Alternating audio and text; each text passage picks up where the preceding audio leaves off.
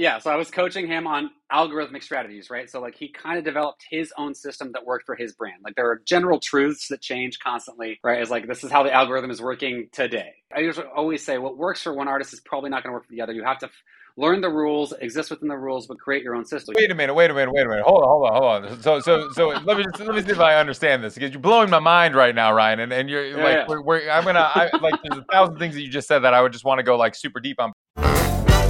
This episode is brought to you by DistroKid. DistroKid is a distribution service that can get your music into all the DSPs like Spotify, Apple Music, TikTok, Tidal, Instagram.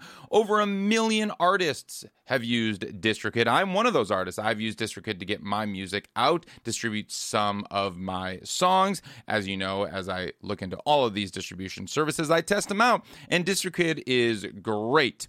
They offer a ton of features, annual fee, unlimited uploads, and you keep 100% of your royalties. Check out distrokid.com.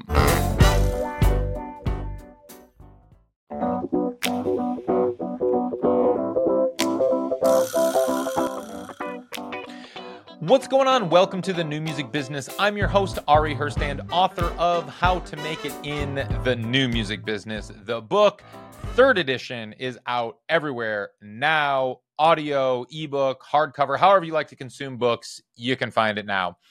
Today, my guest is Ryan Vaughn. He is actually the husband of Jessica Vaughn, who was on last week's episode. I had both of them on because they're a power couple in the industry, and they both are doing incredible things on the business side of the new music business. And you heard from Jess last week. They're both, and the thing is they both kind of started as touring musicians, as artists. Jess is a singer and a songwriter and was a pop artist. And Ryan was a touring drummer. He doesn't really do that much anymore, but he's drummed or played with artists like, let me pull up this list here, Aloe Blacc and Ryan Cabrera and Tony Luca and Tyler Hilton, Teddy Geiger, Hugh Jackman. He was on the Greatest Showman soundtrack, actually. BB Rexa. He was in Katie Couric's house band for her daytime talk show. But that's not what we're talking about today. He is now the label manager for Head Bitch Records. And he is also a manager, an artist manager. And today what we really focused on, because as kind of running this indie label-ish thing, he said label in name only, and he's going to discuss that a little bit more. But as an artist manager as well, he has figured out how to hack Spotify. He has kind of hacked the Spotify algorithm and TikTok to an extent. We talk about that kind of towards the end, so make sure you stick around till the end for that.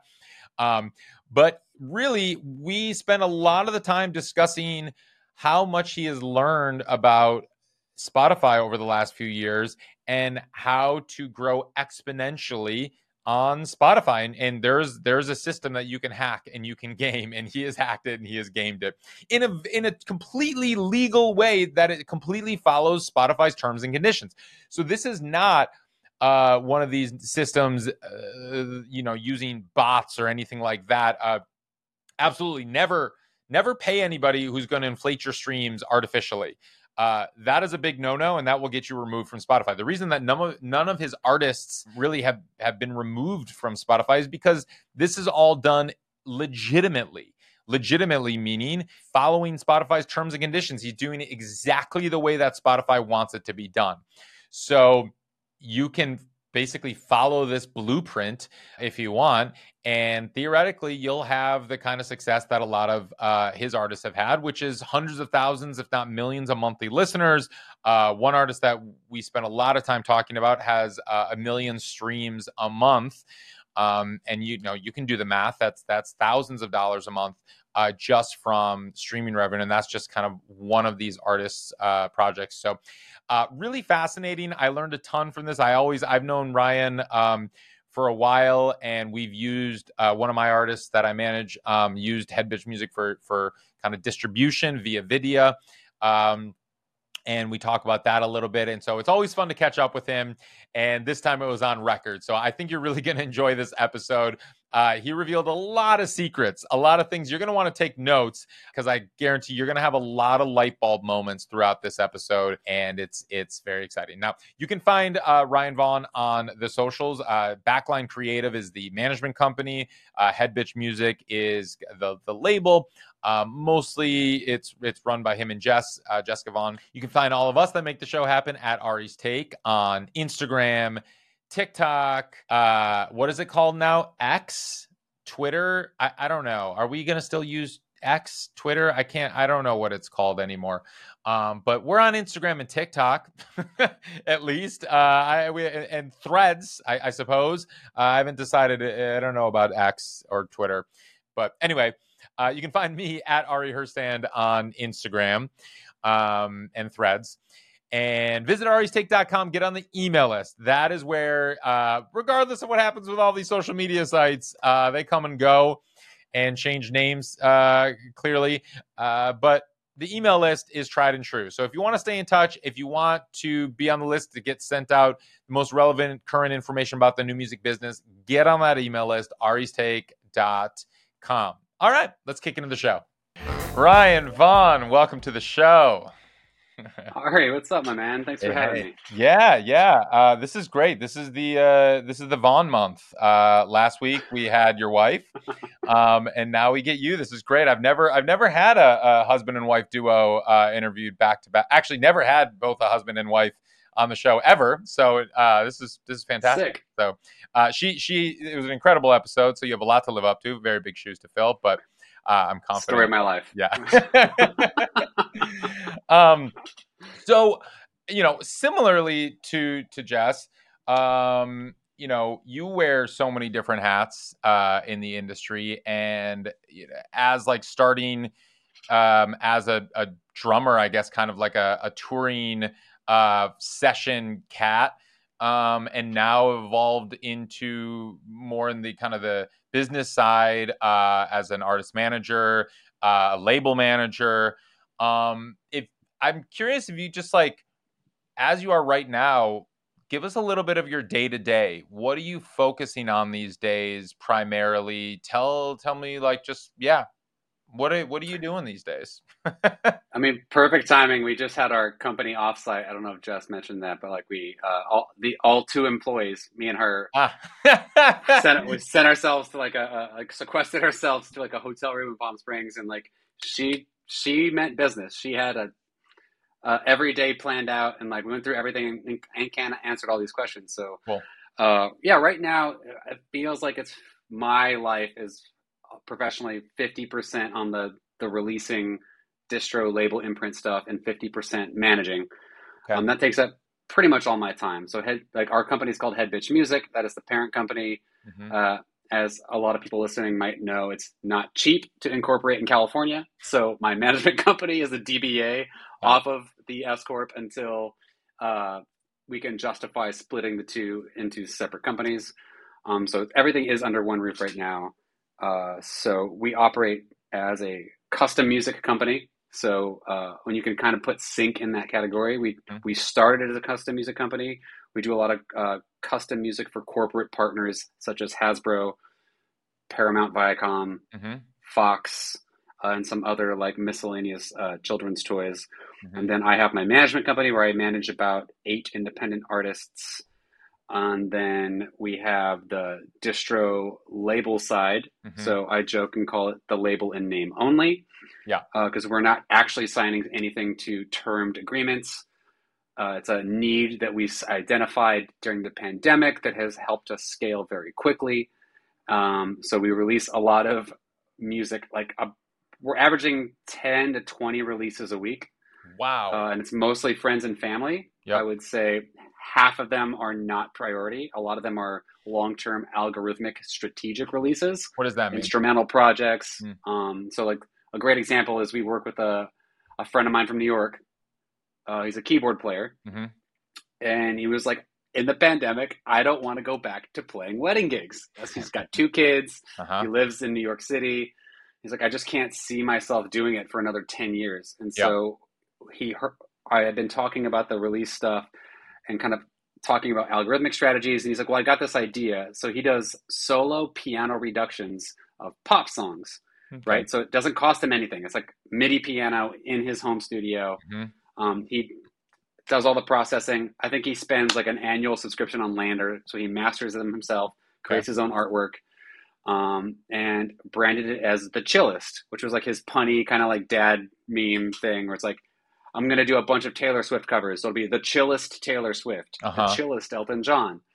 And so that's kind of the band name. That's the artist name, The Chillest, or is that the, The Chillest. Yes. The brand, it's the brand name and the album name and now his label entity. So we started growing that. We started with like nothing.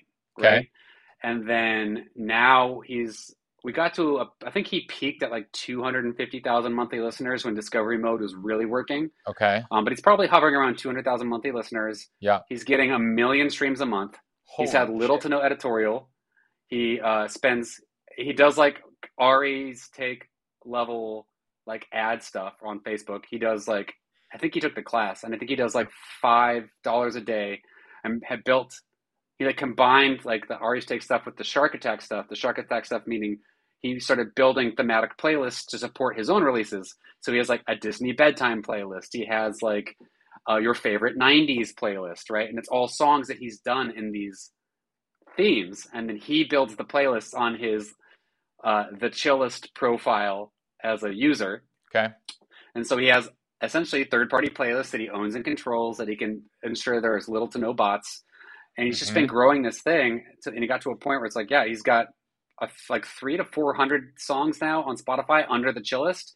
It's generating over 1 million streams a month now. And then he took all the principles, turned it into like a formula, and launched 4 other monikers. Like he now has Rainy Day Piano, which is the brand and the name of the record, right? So it'd be like Taylor Swift, he's covering Blank Space by Taylor Swift. There'll be The Chillest version, and then there's that Rainy Day Piano version where he just takes the already existing MIDI samples and just processes them differently, because there's all these like niche demands algorithmically on Spotify. Like I think he launched Chillsy, which is his lo-fi version, where he does like lo-fi versions of the pre-existing MIDI samples. So he doesn't have to create a new sample, or he doesn't have to create a new MIDI version of the song. He takes the one he did initially and just processes it differently and releases it. And so he's scaling those now. Wait a minute. Hold on. So let me see if I understand this, because you're blowing my mind right now, Ryan. And you're I'm gonna there's 1,000 things that you just said that I would just want to go like super deep on, but just so I understand this part, you're saying the arrangement that he played on MIDI, he processed it one way in like a grand piano sound or something, exported that, and that's the relaxing piano mix under the Taylor Swift thing. Now, the identical MIDI file, he just exported it as like a harpsichord or whatever, or it's like a different sound, and then you I think it's a different sound, maybe more reverb. Maybe he adds like the Rainy Day one. He took like a rain sample one day in Staten Island and like throws it, mixes it in the background. That's the Rainy Day Piano version. But it's because there's a whole subculture of like rain samples on Spotify where you can put on, maybe it's like the brown noise stuff where it's like you can just put on a rain playlist, and it's quite literally rain samples for hours. And now people are combining like instrumentals with the rain samples and releasing like the rain version. Like I experienced this through a children's project, and I had no idea that it even existed. And then I went down that rabbit hole, and it was like, there's a whole world down here. I mean, as you're talking about this, I'm clicking through on his Spotify profile, and I'm like scrolling down to the discovered on, which is all of the playlists he discovered on, and there's the Taylor Swift piano covers, which is by Relaxing Piano Covers, which I'm assuming is him. That's his playlist, right? Or maybe not. Yes. Yeah. Okay. Exactly. No, that's all his. And right, because there's then on this playlist, it's Relaxing Piano Covers is the artist, but there's also The Chillest is the artist. There's also Relaxing Piano Covers is another artist. There's also Paul Hankinson Covers. So we call it the Shark Attack stuff, right? So like he goes and he. What does Shark Attack mean?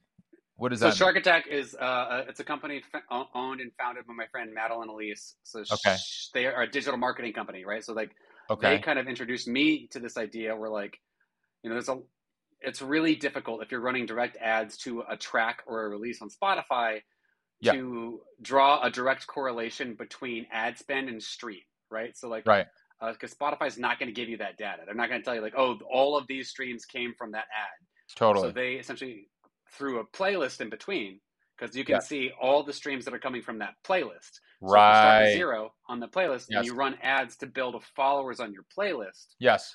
Then you, when you start putting music on it, you'll have a much closer correlation to how many streams are coming to your releases from those ads. Oh, totally. So, go ahead. So he cross-pollinated with other people in his space that he wanted to know. Smart. So he's like, man, I know this piano player who does relaxing piano covers out of Germany. And so like they were getting on like quarterly calls just to compare notes on like releasing on Spotify. Yeah. And so Jason would be like, I'll add you to a bunch of my playlists if you add me to a bunch of yours. And brilliant. Like, he started building this community. And making sure that those were not botted playlists, because you mentioned this before where you're like, he started a lot of these playlists. I mean, I've done this. I've done the same thing. I have this playlist called Low Volume Funk.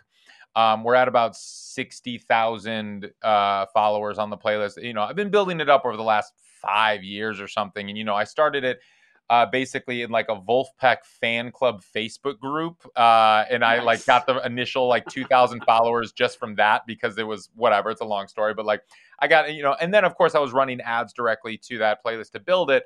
You know, of course, never inflated it with bots. But like you said, like, so this is all really crazy. And I'm sure people's minds are being blown right now. And I want to slow down a little bit, because this is a brand new concept for a lot of people. Just to clarify, this artist, The Chillest, your friend, what's his name? Jason. Okay. So this is what we would consider, or what has been considered in the past, a quote unquote fake artist. And like over the years, right? Because like over the years, there's been all of that controversy that these publications have written about, is like Spotify has all of these fake artists. And, you know, but to clarify, Jason is a real person. He's a real musician. He's a real, is not AI. And he is actually making music himself and releasing it, and is figured out essentially through these mechanisms, perfectly legal, not fake, and getting real listeners and making, I would imagine, somewhat substantial revenue from this. What do you, I mean, you're saying $1 million a month or? So yeah, so to kind of like unpack a few of those things. So like to combat that accusation of it, like a producer project or fake project, right? He actually launched a YouTube video or a YouTube channel to kind of as like a companion piece to all this stuff, where he then has instructional videos where you can see him playing these pieces. And then he also partnered with a sheet music company. I forget what it's called, but it's a Music Notes, I think. Yeah. And they released, you can also buy the sheet music to his solo piano arrangements. Brilliant. So it's like, it was meant not just as like a passive income stream. It was also, it started as a way for him to essentially monetize these things he was already doing in his private piano lessons. Yeah. He's like, well, I've already learned all these songs for the wedding bands and all these piano lessons I'm giving. He's like, well, what if I find a way to like offer these piano lessons to a wider base around the world? And then it's just started evolving. And then essentially so we were early adopters to Discovery Mode. Because of my relationship with our distributor, Vidia, I got early access and got to opt in a lot of friends that were releasing through us. And so at this point, Jason had 250 songs. And so we dropped them all in and it exploded. Wow. Like his numbers just went crazy. And so we also took this, I now had a really interesting story on paper.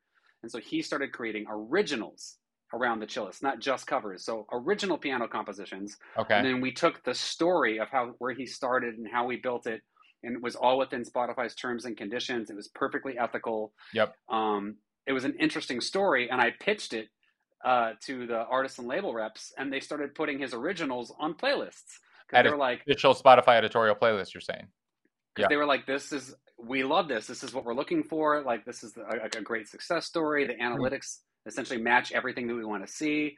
And so he started getting editorial playlists from that, right? So now he's on editorial playlists. His numbers are exploding. This is like mid-2022. And so the algorithm starts pushing it out. And then he starts getting cold emails from music supervisors who are like, hey, found your email on your website. We really want to use your version of Genuine's Pony.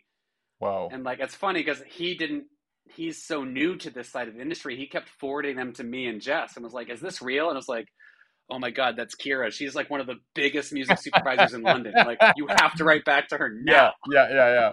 And he's like, oh, it looks, oh, okay. And like, so he started getting syncs from this whole world that he was creating. Wow. But he diligently recorded and released an album of 10 songs, 10 covers for The Chillest every month for 3 years. Wow. And, so and that's how he built the catalog. Okay. So that's what I want to talk about. That's how he hit the algorithm. Yeah. Yes. Yeah. So that's what I want to talk about is like, what was this process? So you said 10 song, I'm sorry. Let's step it back a little bit. Because I have so many questions about this. I mean, I'm looking at his profile. I'm like, I still don't quite understand why he has all these various artist projects. Maybe let's start there. Why does he have The Chillest? Why does he have relaxing piano covers? Why does he have, well, how many artist projects does he have, and why not? Why aren't they just all part of The Chillest? So he has The Chillest, right? And it's like, so you and I have talked about this over the years. It's like, I threw myself in the pandemic into trying to understand digital release strategies and how the different digital service providers, or DSPs as we call them, how they go through all the music that's coming at them, how they like program editorials, and how the algorithms work. Yep. So I got really into learning a lot about the Spotify algorithm, and like I'll reference Shark Attack a lot because my friend Maddie kind of was the first person to really break down the algorithmic response on Spotify for me in a tangible way. Okay. And she was like, stop playing for editorials, start playing the algorithm. You'll win much bigger in the long run than if you go for editorials. Yep. And so I got really into it and then started coaching my friends just like, hey, we're in lockdown number 2. I know you can't go anywhere. You should try this stuff. And so with Jason, and he was like, cool, I have nowhere to go. I have 2 kids. I'm just going to, like, when they go to bed, I'm going to go down in the basement and just noodle around and make some more stuff.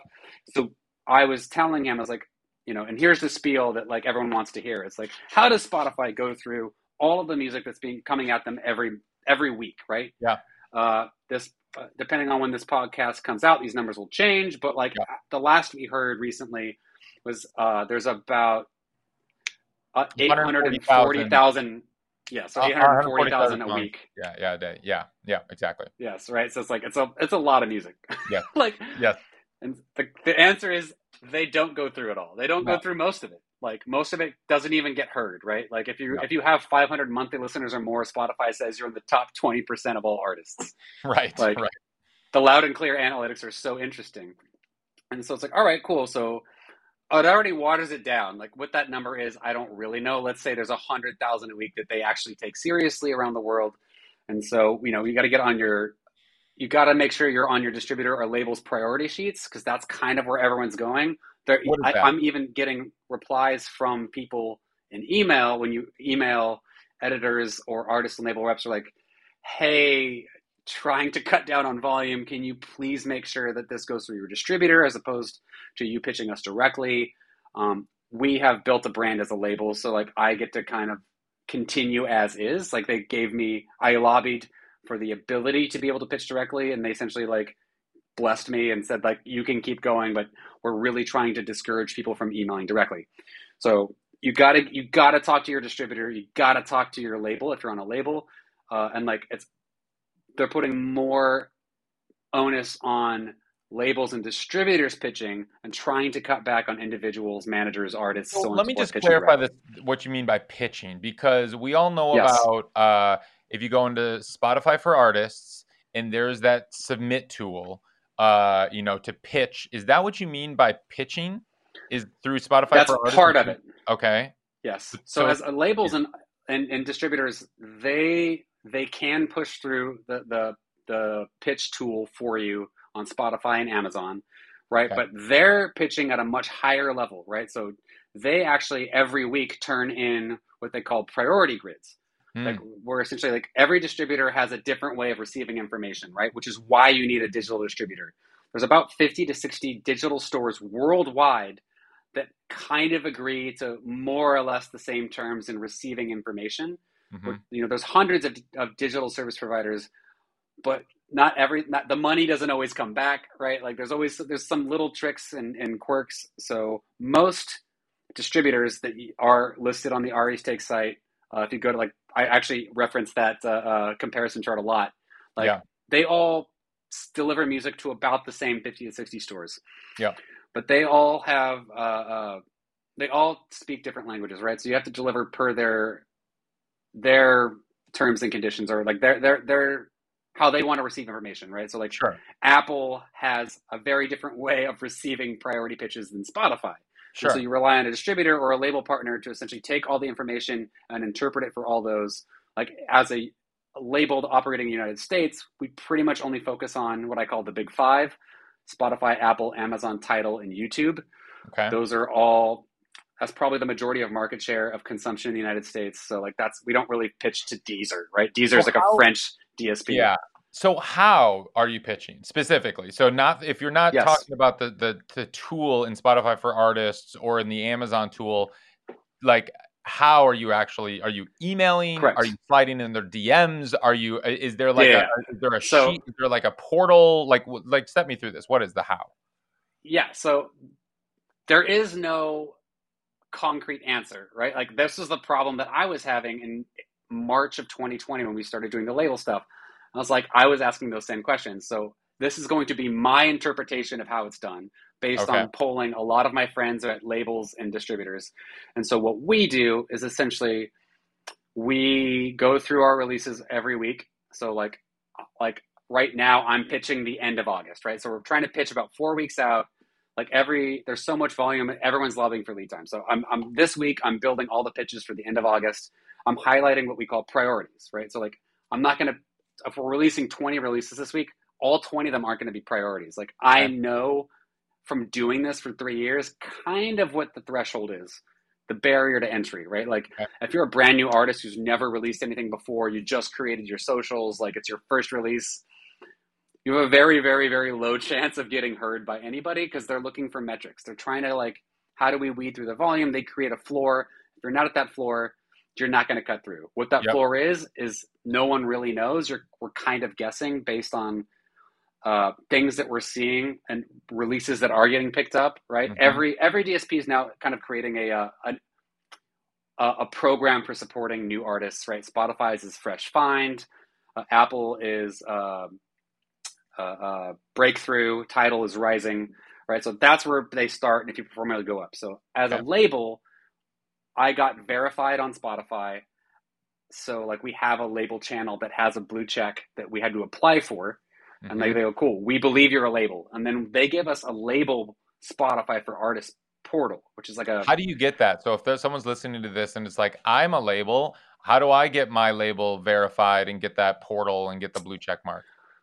Yeah, so you can go through your distributor. So odds are if you're a label, you didn't build the international pipelines to deliver your music. Right, you're more or less going through someone, either like a larger distributor like Vidia or The Orchard or AWOL or something like that, or maybe you're cunning and smart enough to be like to really build it out and go through Audio Salad, Fuga, or the more like I call them the pipelines. Like so, you can ask your distribution partner to help you get verified. You can fill out a form and then they'll send it through.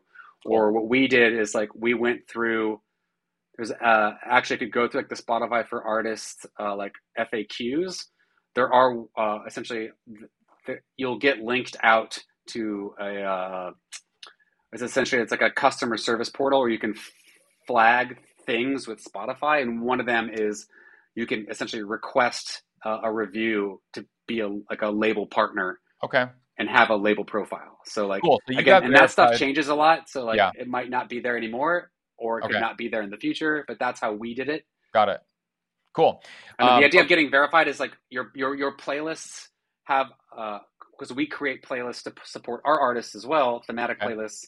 And as Spotify's continuing to battle third-party playlists and the black market that surrounds third-party playlists, like paying for playlisting, which you've talked a lot about on your platforms, they're saying that if your playlists are on a verified profile, as a label, you can get verified, then it's much more difficult for people to like scam, right? So there's a whole thing where people go and flag your playlist as being fraudulent. They clone it, and then they start like trying to sell access to this like fake version of your playlist, assuming people aren't going to look at the numbers and stuff. So you have it's like copywriting your material. It doesn't really matter until you have to go to court. Right?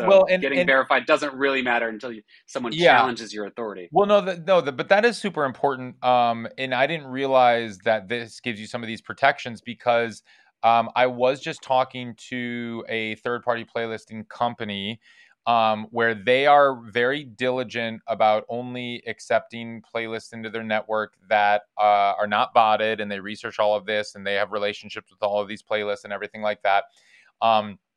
But some of the playlists within their network, they get reported by competitors, and then they use their title and their artwork, their like playlist cover, and their description, and like, you know, that's a scam. Yes, it's a scam, and because like, and I asked this guy, I was just like, wait, why does this playlist not have a title or album art, or at least like not have a title? It's literally blank.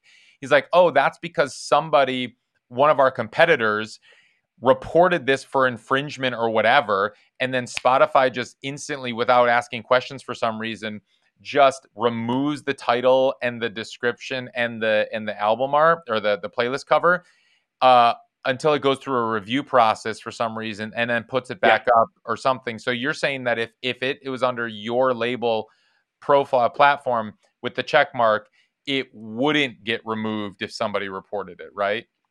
This is all based, like Spotify hasn't sat me down and give me this explanation explicitly, but like from what I'm seeing, yes, it's kind of like the same as getting verified on Instagram, right? If I were to DM another verified person without a blue check mark, it'll probably go to spam, but the check marked person DMs a check marked person, more likely that it's going to get seen. From what I understand, it's like on Spotify, because of the volume, everyone's guilty until proven innocent.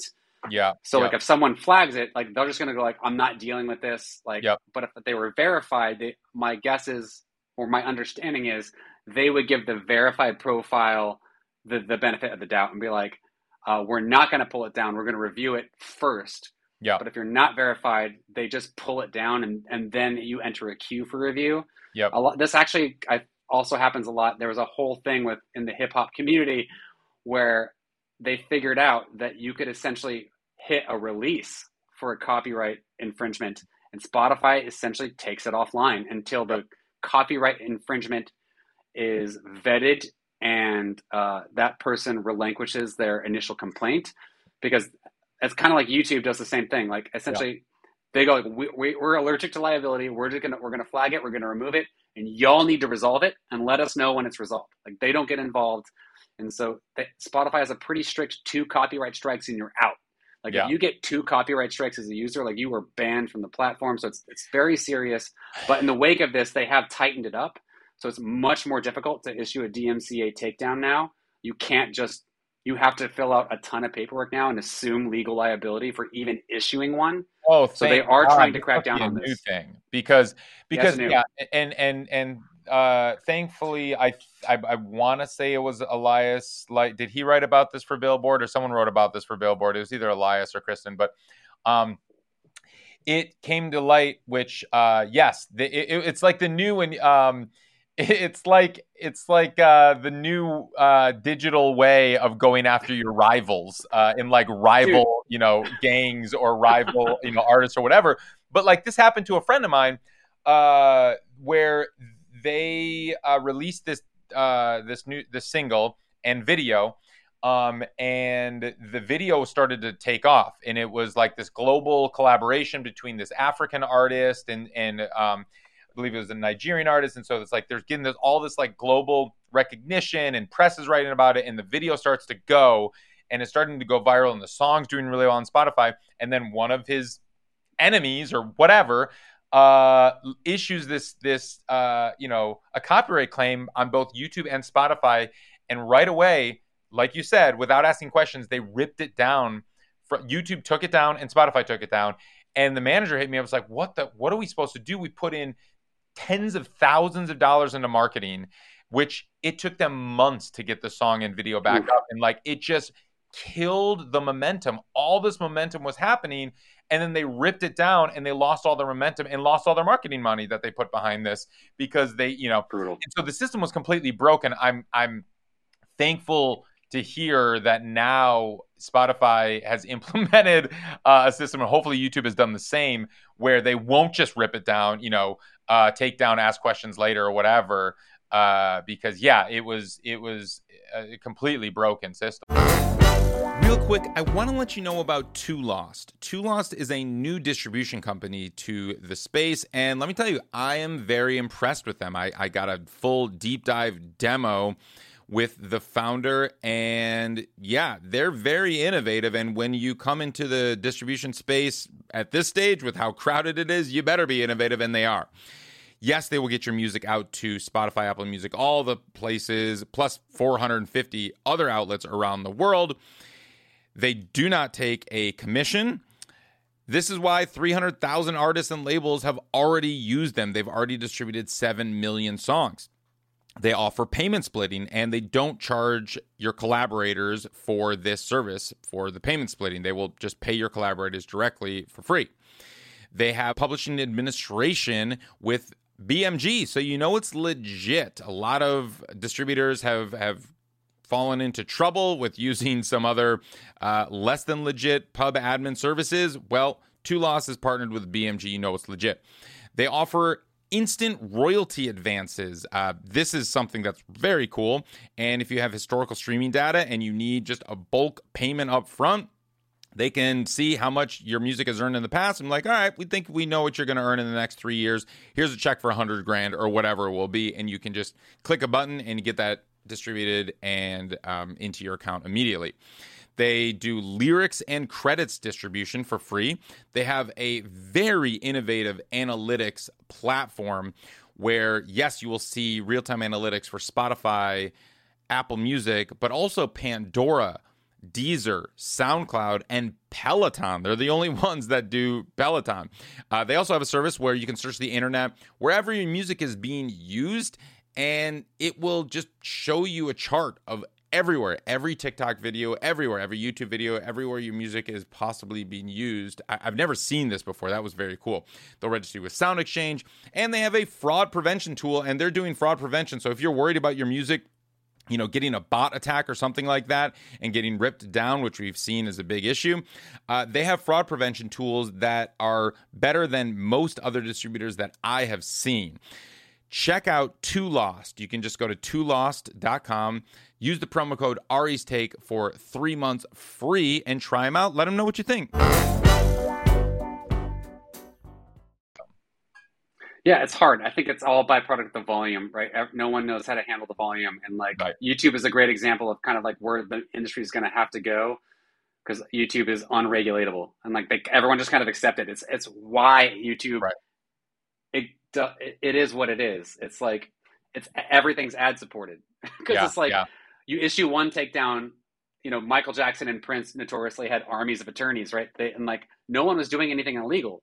There's a compulsory license. I'm allowed to cover a Michael Jackson song and release it, but they didn't want that. So they would just had attorneys sending cease and desist letters, hoping that the threat of a legal title head would cause everyone to stop. And it worked, I think, most of the time, but as soon as one got taken down, 100 more showed up. So I think that's what everyone's starting to worry about on the digital release, a DSP standpoint, not YouTube, but Spotify, Apple, Amazon. It's dude, there's no barrier to entry. people are going to be releasing all the weird likeness AI created tracks. So like, how do you police this? And so right. I think a lot of these systems are because of that. Yeah, no, totally. And we just had Alex Mitchell, who's the CEO and founder of Boomy AI there, the music AI company that made all the headlines a couple months ago for they basically Spotify removed thousands of their tracks because there was like fraudulent streaming activity or whatever, because this is the other side of the coin. So we've been talking about the quote unquote like legitimate way to essentially game the Spotify algorithm to promote it and make it work. So I want to get back on this kick that you were talking about with The Chillest, because I think this is a fascinating story. We still didn't get to why he has multiple artist names. So let's get back. So we got it. Yeah. So I was coaching him on algorithmic strategies, right? Yeah. So like he kind of developed his own system that worked for his brand. Like there are general truths that change constantly, right? It's like, this is how the algorithm is working today. And so he developed what I usually always say, what works for one artist is probably not going to work for the other. You have to learn the rules, exist within the rules, but create your own system. So he developed his own system, and it started to really work. And it was a combination of releasing usually collected works, meaning like an EP or LP of releases. So 3+ songs, right? So like not just singles. Like he found success through volume.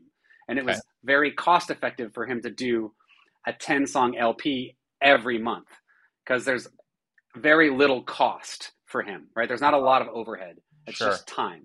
So he was pumping this in, and then he started running ads or building playlists and running ads behind the playlists. And he's just started watching his numbers growing linearly. And then right when we hit discovery mode in like April or May of 2022, it switched to exponential growth. And we just started everything exploding, including his ads and plays. Like everything just started growing super fast. He's like, awesome. And so he did some quick math, and he's like, hey, I think I can do this kind of growth for other monikers and keep the cost low, but I can apply everything I've learned to these new monikers, and I think I can grow quicker. And so he's like, I'm going to take these pre-existing MIDI samples, and I'm going to create like, he's got the Rainy Day Piano is his. He's got Chillsy, which is like his lo-fi chill version. He's got JWEX, which is he does lo-fi original music. And then he's got Jason Amazing, which is a standalone like kids project that he did. He released music that he was writing for his kids. He's going to kill me, by the way. He's like, I'm giving away all of his business secrets. It's public information as far as I'm concerned. So yeah, damn right. He just, I'm going to take this MIDI piano thing and I'm going to repurpose it, right? So I'm going to keep the cost even lower now because like I'm now taking something I've already done. So it's significantly less time. And I'm going to apply these other different filters and processing and whatnot. And maybe I add like a rain sample behind it. And like, I'm going to put it into this new artist project, right? So we separated them because the Chillest algorithm got so strong and it's so focused, right? The Chillest is solo piano pop songs. Yes. We experimented with him offering like, hey, it started with my management clients. Like I'll do like stripped versions for anyone. Just like send them over. I'll do the piano part. They can sing it, and like they can do whatever they want with it. We'll split the master and stuff. Cool. And it became just so apparent that his algorithm was so focused on his solo piano stuff. It's like you should probably just leave it there. Got it. Like let it do its thing. And so any other new idea or new variation, you're going to want to create a new profile to build a new algorithm, just like what people do on TikTok. If you're a big influencer, say like you're a food influencer and you want to launch a music career, your music posts are going to tank on your food influencer channel. So they create new channels to build a new algorithm. A lot of the principles are the same when talking about Spotify algorithms, YouTube algorithms, Instagram or TikTok algorithms. They just have slightly different rules and conditions and slightly different cycles, right? Yeah. So Spotify is a 28-day cycle. The writing is on the wall. Monthly listeners is 28 days. Release radar is 28 days. Everything's 28 days. So when you start unpacking it, like, cool, like they want me to release it for 28 days. That's generally challenging for most artists. Yes. But if it doesn't cost you very much to do it and you can do it for a long period of time, and Music Business Worldwide actually wrote an article kind of about this on TikTok. If you can do a consistent release schedule for about 18 to 24 months, that is about the time it takes to really trigger the algorithm and make that switch from linear to exponential growth. So just to clarify, if I'm understanding this correctly, and I'm going to repeat it back to you, is he created multiple artist projects because he had different essentially sounds for each of these. So it's, he wanted, even though it's just him, he had, it's like different artist projects. It's just like, and because I think a lot of artists struggle with this, is this like, especially who are producers, who are like, well, I can make all kinds of music, so why don't I release my Americana songs on the same artist project as my hip-hop songs, as my electronic songs, all under the same artist? It was like, well, that's confusing. And I think of it, I usually explain it from a fan's perspective. I'm just like, well, a fan's not going to really understand. Be like, you might have fans that really love Americana music, but they're not really into EDM. And if you release an Americana album and then you followed up with an EDM album, your fans are going to get confused. They're like, I don't understand who you are, what you're doing, or whatever. And like, yes, you're talented enough to be able to make all different kinds of music. A lot of artists and producers are super talented and they can create in a wide range of genres. But the best practice, not just for fan understanding, but now you're saying the algorithm understanding, is to really focus the genre and the style of music per artist project. So this guy, Jason, the reason that he has multiple artist projects, even though they're all like somewhat similar, I guess, because they're all like solo-ish, piano-ish, whatever. But like you're saying, he got so focused with the style that The Chillest is like organic, acoustic, piano, pop covers. And then yes, you want to do the Chillsy, which is like lo-fi with maybe some beats or what. I haven't listened to these, but like, you know, and since yes, one could argue, wow, that's the same artist, you know, you're just adding a beat to it. What's the big deal? But what you're saying is that it's not just really even a fan understanding thing. Like the algorithm is so niche and so specifically focused. And even like I'm looking at like the editorial playlists is like relaxing solo acoustic piano. It's like literally playlists are yes, called that. Like yes, the Chillsy ones with the beats are not going to fit on that playlist. Only the Chillest will fit on that playlist. And like his solo original songs aren't going to fit on relaxing piano covers because they're not covers. So he got so focused on meeting like what the algorithm is demanding, and so that's the reason for all of these separate artist projects. Is that kind of right? Nailed it. Yes. Okay. It's like so now, it's a business plan, but it's also like he's becoming The Chillest yeah, is becoming a real artist, right? It's also now becoming like the parent brand for all these baby projects, and like it's algorithmic maximization, but he's a real artist, and it's like he's making real art. And like, this is just a yeah, way of, the joke I use a lot is like Garth Brooks and Chris Gaines. It's the same right, guy writing the same yeah, songs. One has a country accent and some pedal steel. The other is was a pop artist, but it's the same stuff, but he got to hit two completely different audiences with a subtle rebrand. We all knew it was Garth Brooks. Yes. But people ate it up because it was fun right, and it was good. Mm-hmm. Yeah, no, I love that. And yeah, and I'm looking at this Chillest profile and holy shit. I mean, what, he's got hundreds of songs out by this point in the last 3-4 years yeah, or something. So you're saying he released an album or an EP or like a batch of songs every month? Because right, the traditional thinking was like a song every 4 to 6 weeks was like the cadence theoretically, or like some people were doing the waterfall effect, where, you know, you lead up to an album release with like a single first, and then like a 2-song album second, and then like a 3-song album of those first 2 songs, and the, you know, third, and then like the 4-song album, which is the first 3 singles plus the new one. And like you lead that up to the full album release, which is like what the waterfall method is. You're saying yes, he just dumped a full batch of songs every month, not one single, but like 5, 6, 7, 8, 9, 10, whatever, every month. That's it. He was damn, just like, he made it his goal.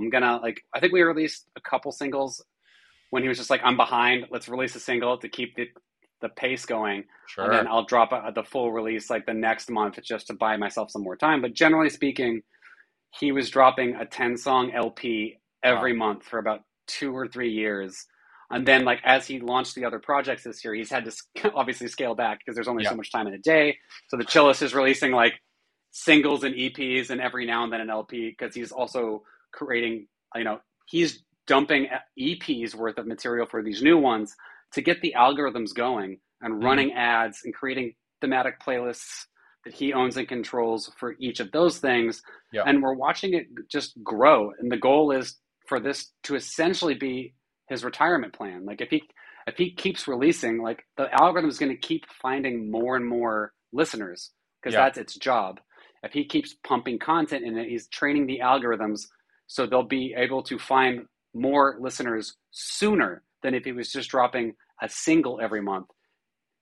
Because the release radar is, it's in the name, right? So a release is the album level, a track or a song is the track level, right? So when you're talking in music legalese or music business, bro, it's a track is what they call a song, and a release is what they call an album. So release radar is album radar. So like the part of where waterfalling came from, specifically on Spotify, was like, wow, release radar guarantees everyone that it's going to work the music at the entry level algorithmic, the entry algorithmic level.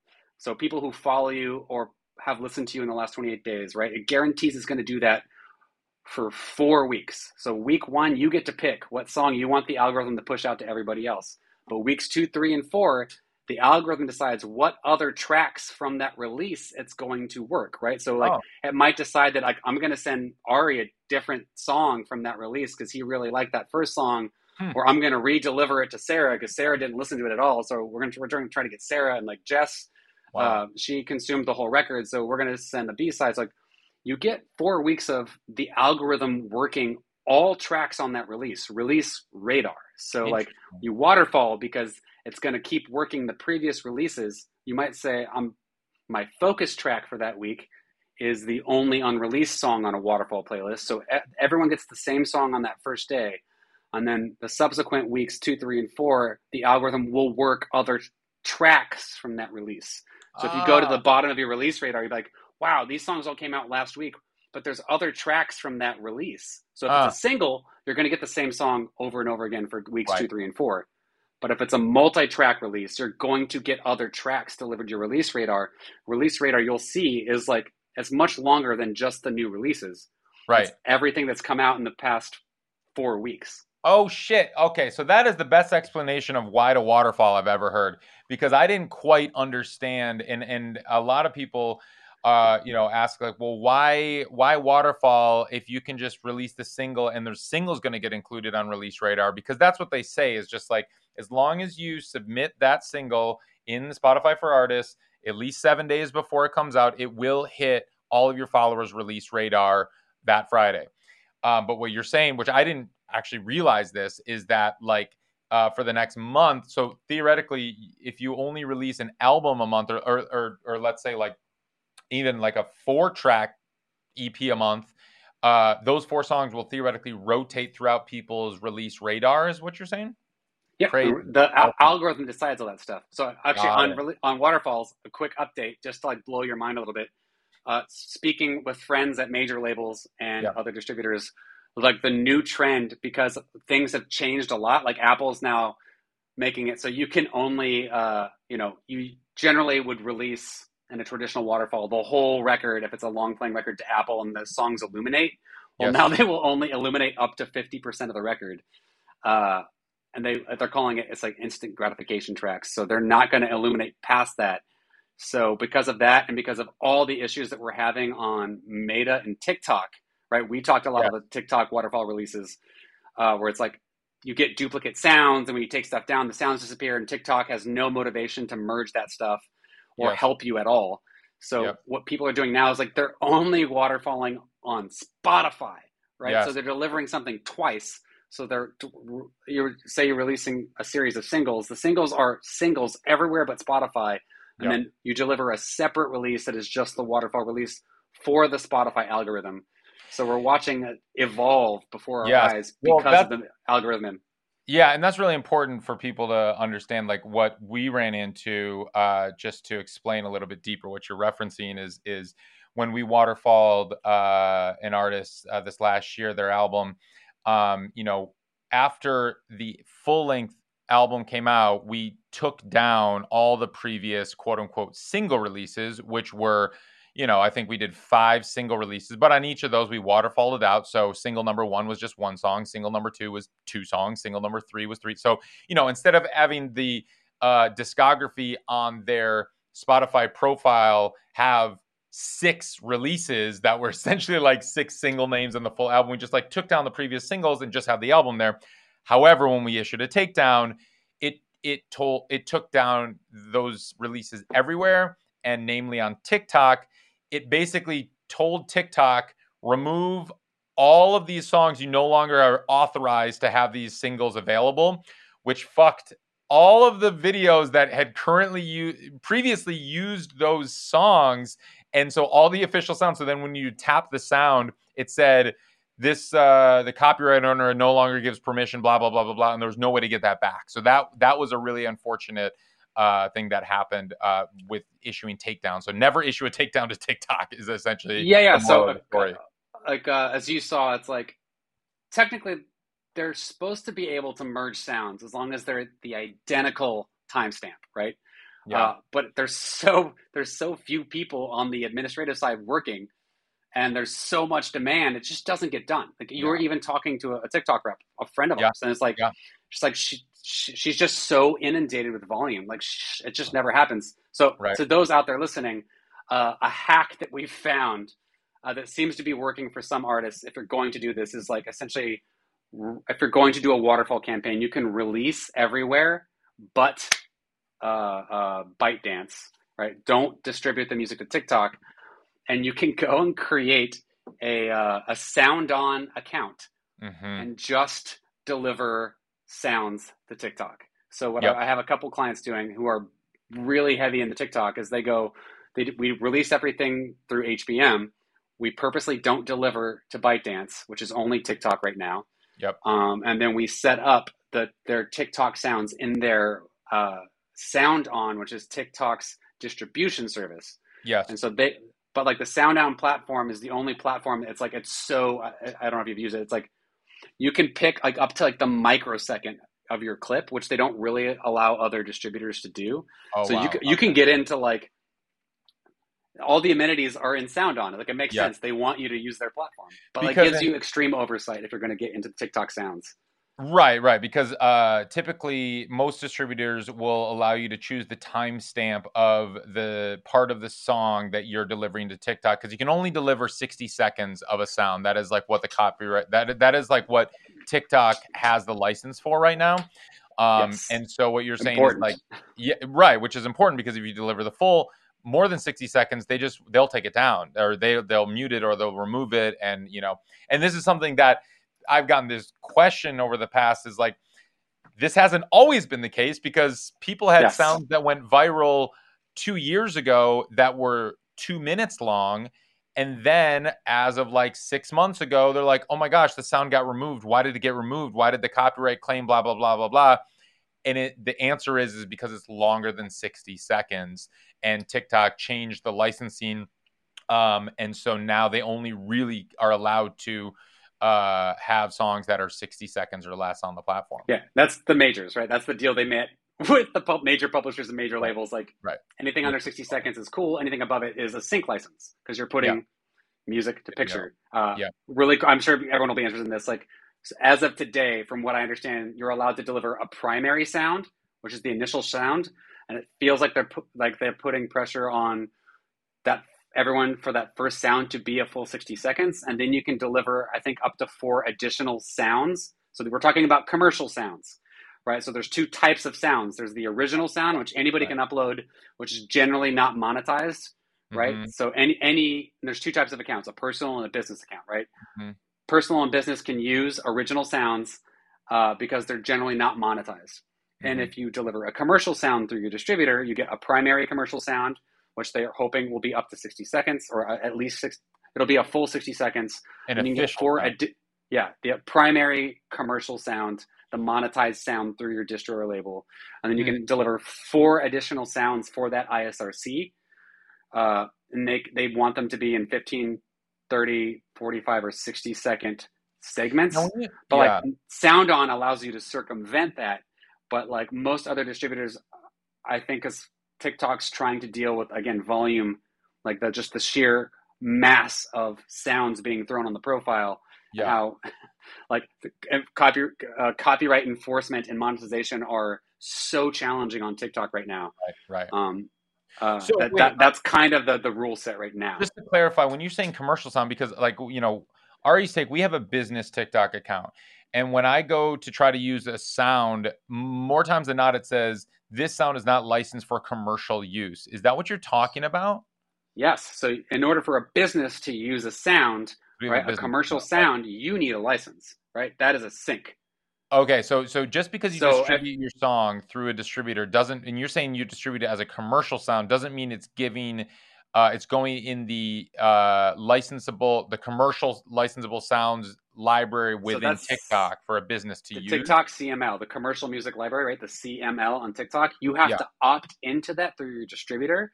And essentially by doing that, you are agreeing to a revenue share for the money made on, like, let's say, you know, TikTok is charging businesses. Let's say they charge them a fee, or I've not used a business profile that's opted in, tried to use sounds from the commercial music library.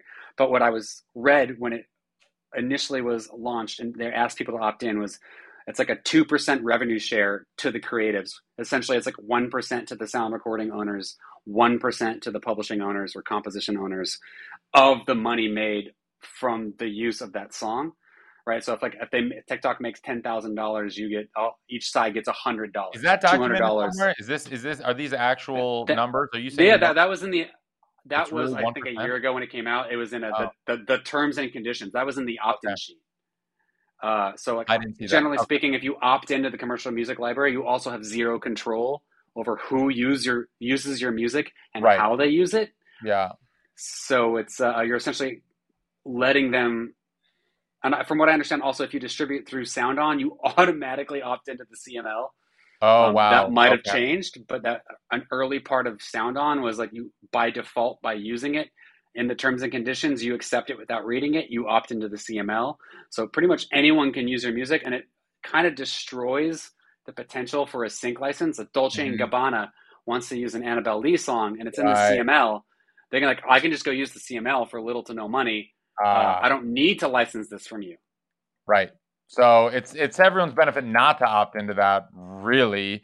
And you should really get their you should negotiate the sync license. They're essentially production music libraries that they're asking creatives to opt into, right? So it's like the commercial music libraries is a fancy way of framing it. It's like usually businesses are paying blanket licenses to use music royalty free from these libraries.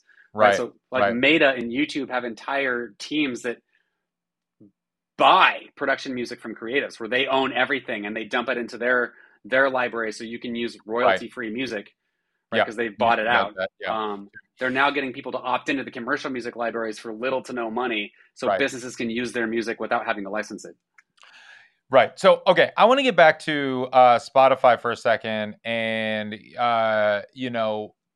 just to put a bow on the story of The Chillest and actually just to kind of take that because I guess you mentioned discovery mode a few times, and I do want to talk about discovery mode for a second. And then I also want to get into talking about how you've used this strategy of releasing, or just your understanding of how the Spotify algorithm works for artists that are not releasing an album a month.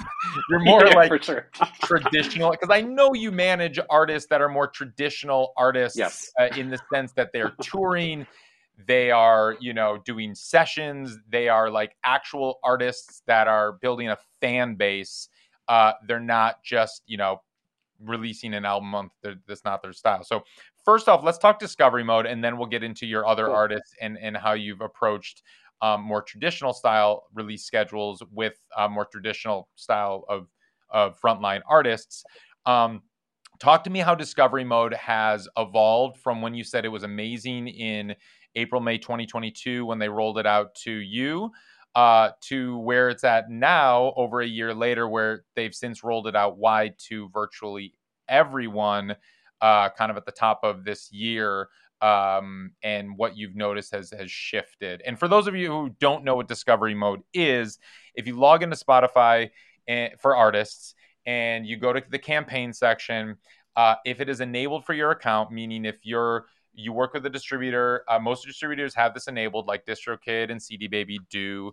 I actually don't know if TuneCore has enabled it yet for everybody, but I know some of their artists do. But either way, if it's enabled through your distributor, it is, and you have songs that have surpassed a certain threshold of radio streams, radio, and kind of they're calling autoplay. Thank you. Yeah. Radio autoplay streams. And so radio streams is just like, everybody knows the radio. You go to an artist and you're like, I want to play the Taylor Swift radio, you know? So they'll put, some other songs within Taylor Swift's radio. That's not Taylor Swift, of course.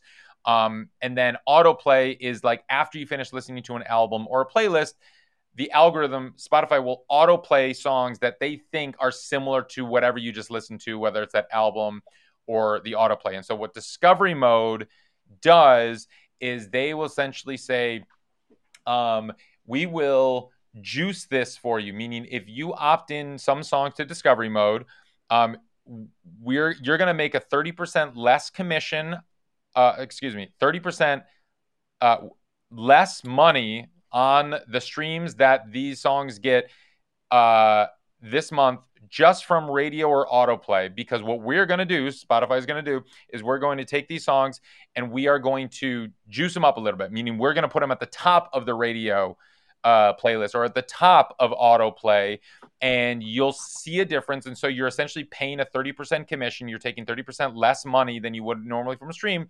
But the thinking is, well, you know, my thinking has always been, I'm happy to make 30% less money on the streams versus having to pay for ads, which, you know, that's an indirect way, pay for like Instagram story ads to send people to Spotify. It's like, all right, I'll make a little bit less money on Spotify ads, or excuse me, on Spotify streams just from radio and autoplay. Yeah. If I'm going to get exponentially more streams across the board, which will trigger theoretically all the algorithms, which is the idea behind it. So now tell me the reality behind it. Yeah, I mean, like I usually tell people, imagine it like imagine like that hierarchy as a playlist, right? Like if you're in Taylor Swift radio, mm-hmm. like Discovery Mode bumps you to the top, and you still have to perform well. If people are like skipping or not saving or not engaging, like it's going to give up and let you float back down and off, right? So like you still have to perform well. Spotify knows exactly what streams are coming from that movement, so it's not from that song in general. It's just from the streams that you're getting from Discovery Mode placement. Right.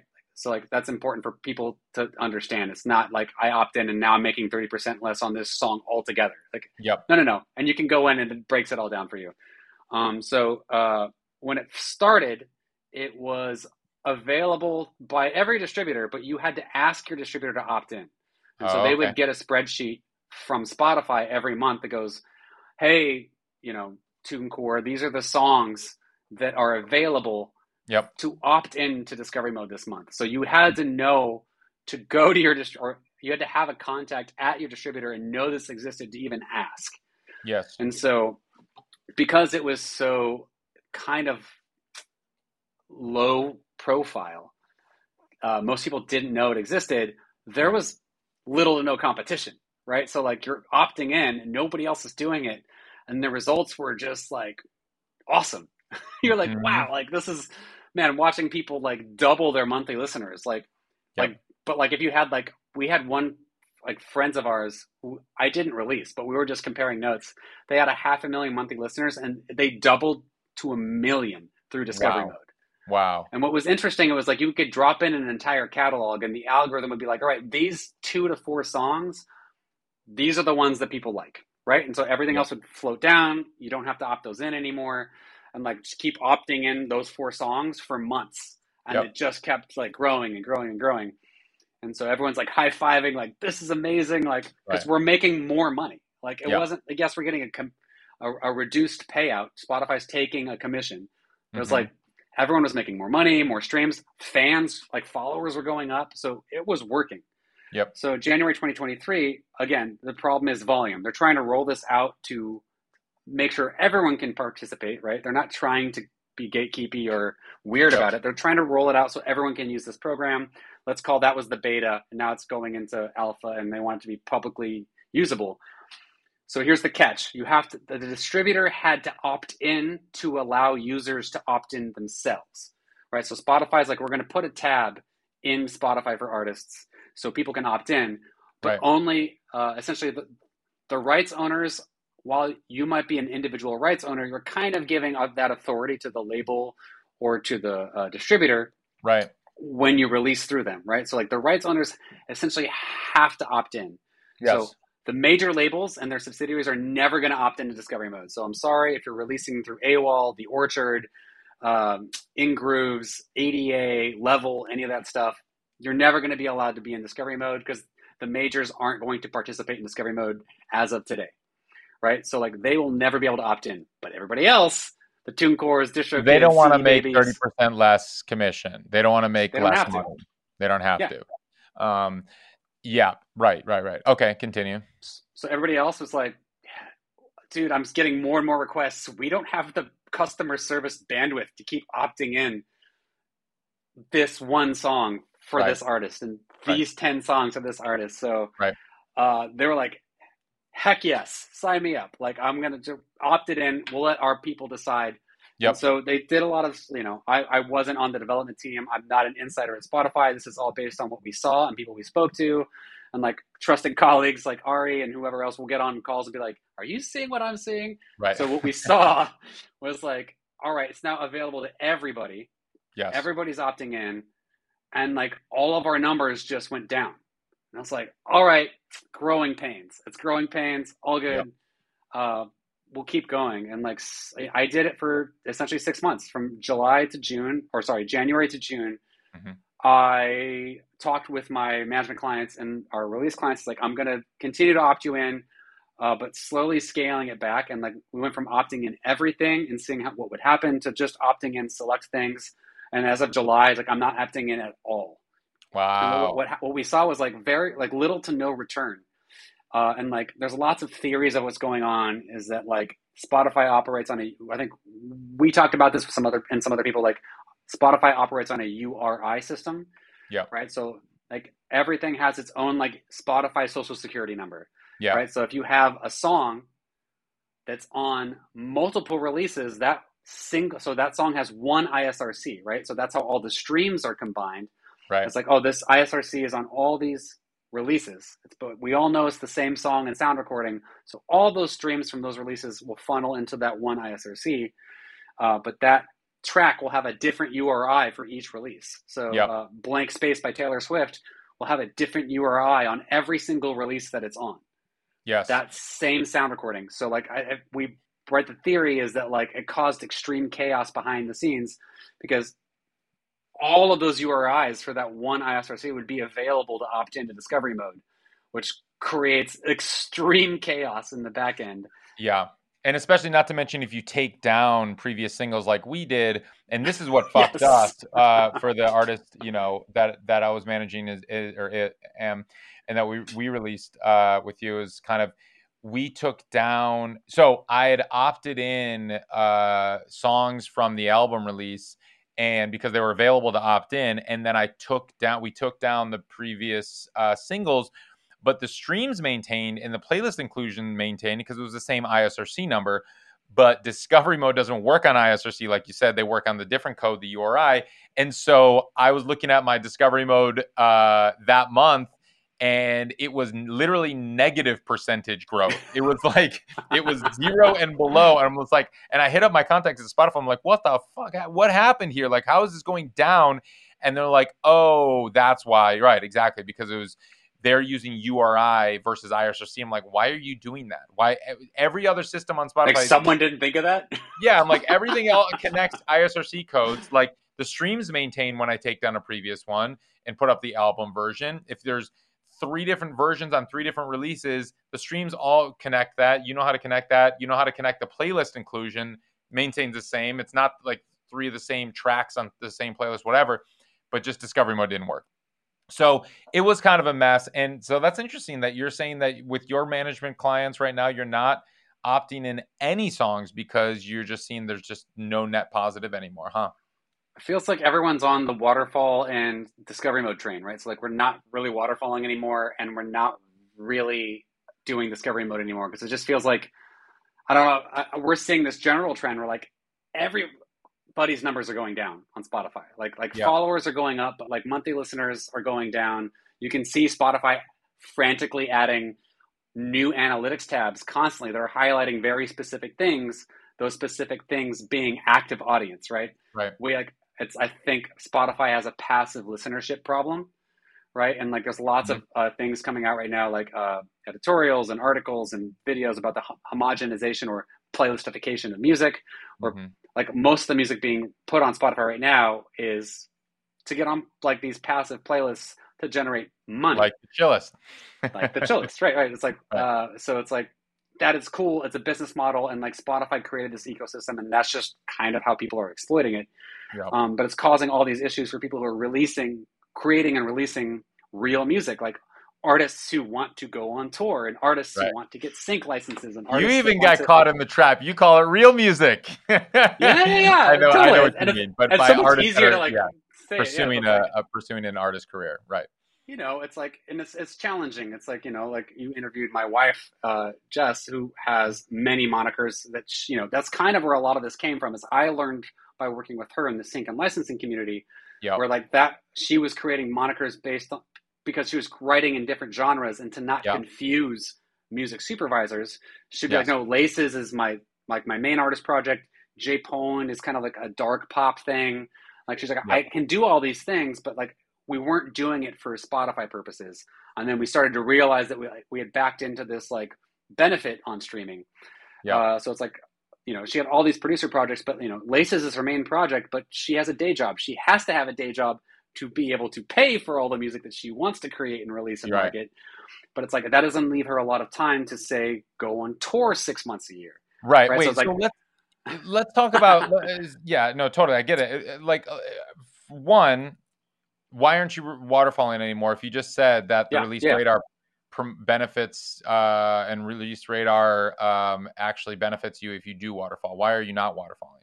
So so if we were to waterfall, it's moving towards Spotify only, and it's just workflow, right? It becomes like it's so much extra time and effort for all parties to essentially set up the waterfalls, maintain the waterfalls, take down the stuff to make sure like the end package is the way you think, and it's like.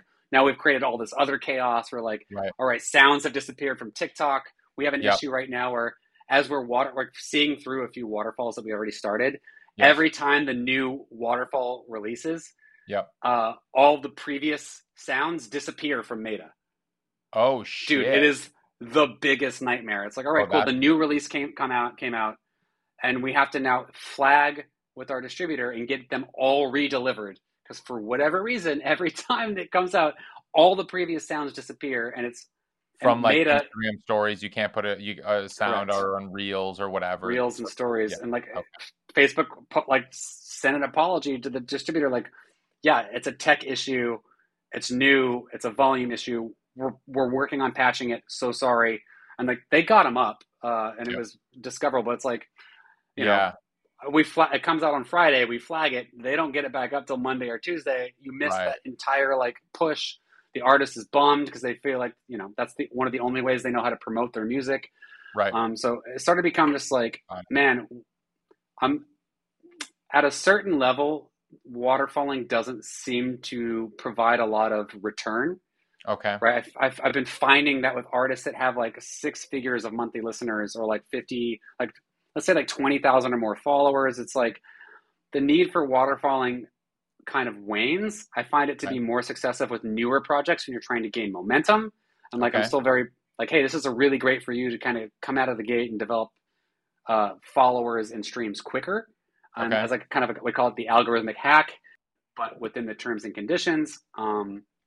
And like the problems for them aren't as magnified as it is for artists who have been doing it a lot longer with a much bigger fan base, or marketable fan base. So it's like, that's kind of, this is my manager brain now talking, not my distributor brain. Right. It's like, it's because there's not a lot of ROI for a lot of the more established artists to waterfall anymore. If you go and actually look at the results too, it's like they're becoming more and more negligible the bigger the artist becomes. Yeah. So let's talk with your manager brain on, how are you approaching release schedules with the artists that you manage? And, you know, feel free to use their names or not, anonymously, whatever you want, but like, talk to me about like some levels of these artists and, you know, and just how you approach release schedules with them. Yeah. So, I'll speak generally. So we start, most artists, like I want every artist has to kind of check off this box. Like, have you released consistently every 4 to 6 weeks for 18 to 24 months? Like, kind of want everyone to go through this to trigger the algorithm, right? Mm-hmm. We're going to shock the system and get it working in our favor. And then we can look at the results and then decide how we're going to go. So once we can get through about 2 years of consistent releasing. And so where do all these numbers come from, right? Like 4 weeks, we talked about Spotify operates on a 28-day cycle. Like they need creatives to be pumping music in every 28 days to ensure that their customers are getting new music every Friday, right? So that is important to Spotify. That's why they wrote it. That is the business model. So we have to acknowledge it whether we like it or not. If you want Spotify to work for you, you kind of got to follow the rules. You don't have to. You just want to release an album once a year, drop it all at once. That's up to you. But if you're looking for growth and you're looking for to build a career and to build brand recognition on Spotify, you got to play by their terms and conditions, and releasing every 28 days is one of them. That's hard. Most artists don't have the bandwidth financially or emotionally or even just the time to do that. That's very expensive, and that 4 weeks turns around really quickly. So you don't see a huge trail off on weeks 5 and 6, right? If it's like a graph, it's like at 4 weeks you have all the momentum, and then it kind of peaks, right? And then if you're not releasing at 5 weeks, it starts to like come down. 6 weeks it comes a little more. The longer you wait, the longer the tail is, and then it kind of flattens out. But if you keep releasing, you can kind of see your numbers, like I say, it grows linearly. And like we see a trend that like at the 18 to 24 month mark, you start to see it switch to more exponential growth, like an exponential curve. So a linear curve being a straight line, an exponential curve being a curved line. So you see that exponential growth trigger at about the 18 to 24 month mark. So I try to get my management clients to adhere to releasing every 4 to 6 weeks for about 2 years just to jumpstart their algorithm. And let's say we get through that 2 years, we then look at, all right, is this working? Meaning, have we hit that exponential growth mark? Are we seeing it grow? Are we getting more followers, monthly listeners, streams, saves? If it's a yes, cool. Maybe we can start putting a little more buffer in between the releases. And maybe we're going every 6 to 8 weeks now, because now the algorithm is working for us, and we can start to put a little more time between releases and put a little more of our resources into promoting the releases and giving them a longer tail and not have to be switching as frequently, because now the algorithm is working in our favor. And I've seen as you get more followers and monthly listeners, you can put more and more time in between those releases. Like Taylor Swift can just drop an album every other year if she wants, and her numbers are going to go up because she has the biggest audience. She has a strong algorithm. So that's kind of what we've been seeing, and how I'm trying to encourage my management clients to come out of the gate. But at the same time, we have to live at the margin and within reason. Finances are really difficult. It costs an average of like $5,000 a single to pay your producers, pay your mixer, pay mastering, pay a designer to do artwork. So if you're releasing every 4 weeks, that's $60,000 a year that you're investing into your artist career. Plus, you know, they said like the what's the line? It's like $70,000 is kind of like, I don't want to say the poverty line, but it's kind of like the That is kind of like the base level that you need for food, clothing, and shelter, according to the LA Times and their partners, to even exist in Los Angeles. So now you're at $130,000 a year to just get by and to pay for all your masters. And let's say you need a marketing budget and like money to eat out or go to the movies. Now you're looking at like, maybe you need $150,000 to $200,000 a year to exist as an independent artist in Los Angeles, right? So that's not possible, right, for most artists. So like I say we got to live at the margins. I'll usually advise my clients, it's like, here's what we need to try to do. So a lot of times we'll just stop and we'll front load a ton of content, like 6 to 12 months worth of releases. And then as that's releasing, we'll go back and get the next 6 to 12 months in line so we don't run out and we can get into this like perpetual cycle where they're not exhausted emotionally, physically, and financially. Woo! Woo! All right, Ryan, I've had you here. This has been so jam-packed and incredible. We learned so much. I can't believe we packed so much into this episode. You've really revealed a lot of secrets here. So I have one final question that I ask everyone who comes on the show. What does it mean to you to make it in the new music business? Ooh, that's a good question. Full disclosure, I will say Jesse brought this up because she's like, oh, such an interesting question. It's so hard to answer on the spot. So I had some time to think about this. And I personally, like,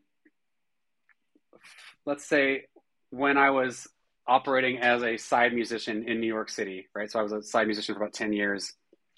To me, at that time, making it was paying my bills solely for music income, which is like a very altruistic thing that I think a lot of musicians go through, like that day when I'm cost neutral and paying everything just from creative work. And like, that was awesome. And I got to do that. But once I checked that box, I kind of lost the fire to be a side musician. It's like, man, it's just, I'm not seeing the future. Like the wages aren't changing. There's no back end. Yeah. Like my friends are like, you know, making tons of money, like writing songs and other things. I was just a drummer, and it's like playing on records, I get royalties, but like touring musicians, that's it. Yeah. Like the pandemic taught us all those lessons. Yeah. So like I started pivoting. So I got into the music business side. So now what does it mean on the other side of the aisle, from creative to like a entrepreneur business side? Like, I feel like I'm making it. Like, I don't think I've made it on the business side yet. I feel like it took me about until now, so 7 years, to fully reprogram everyone from my past that like, I don't work as a drummer anymore. Like I no joke, I was still getting texts last year from like wedding bands in New York, like, hey bro, we're way down on the sub list. Can you do this wedding in Syracuse? And I was like, if you want to fly me and my gear out from LA and pay me a sick rate, like I'll consider it. But so I feel like I'm just starting to get identified as a music business professional. And I think, you know, Jesse and I talk a lot about like our ultimate goal is to make the industry more equitable for those who are marginalized the most. So women, queer, and BIPOC artists. So I think we'll feel like we've made it as a company when we actually start to see and feel real change for those marginalized communities. Like that is kind of our overarching goal. And we tend to mostly work with women, queer, and BIPOC artists. So that is our passion project. And that is what I think we need to feel like we're succeeding. Ryan Vaughn, thanks so much. It's great. All right. You're the best, dude. Peace.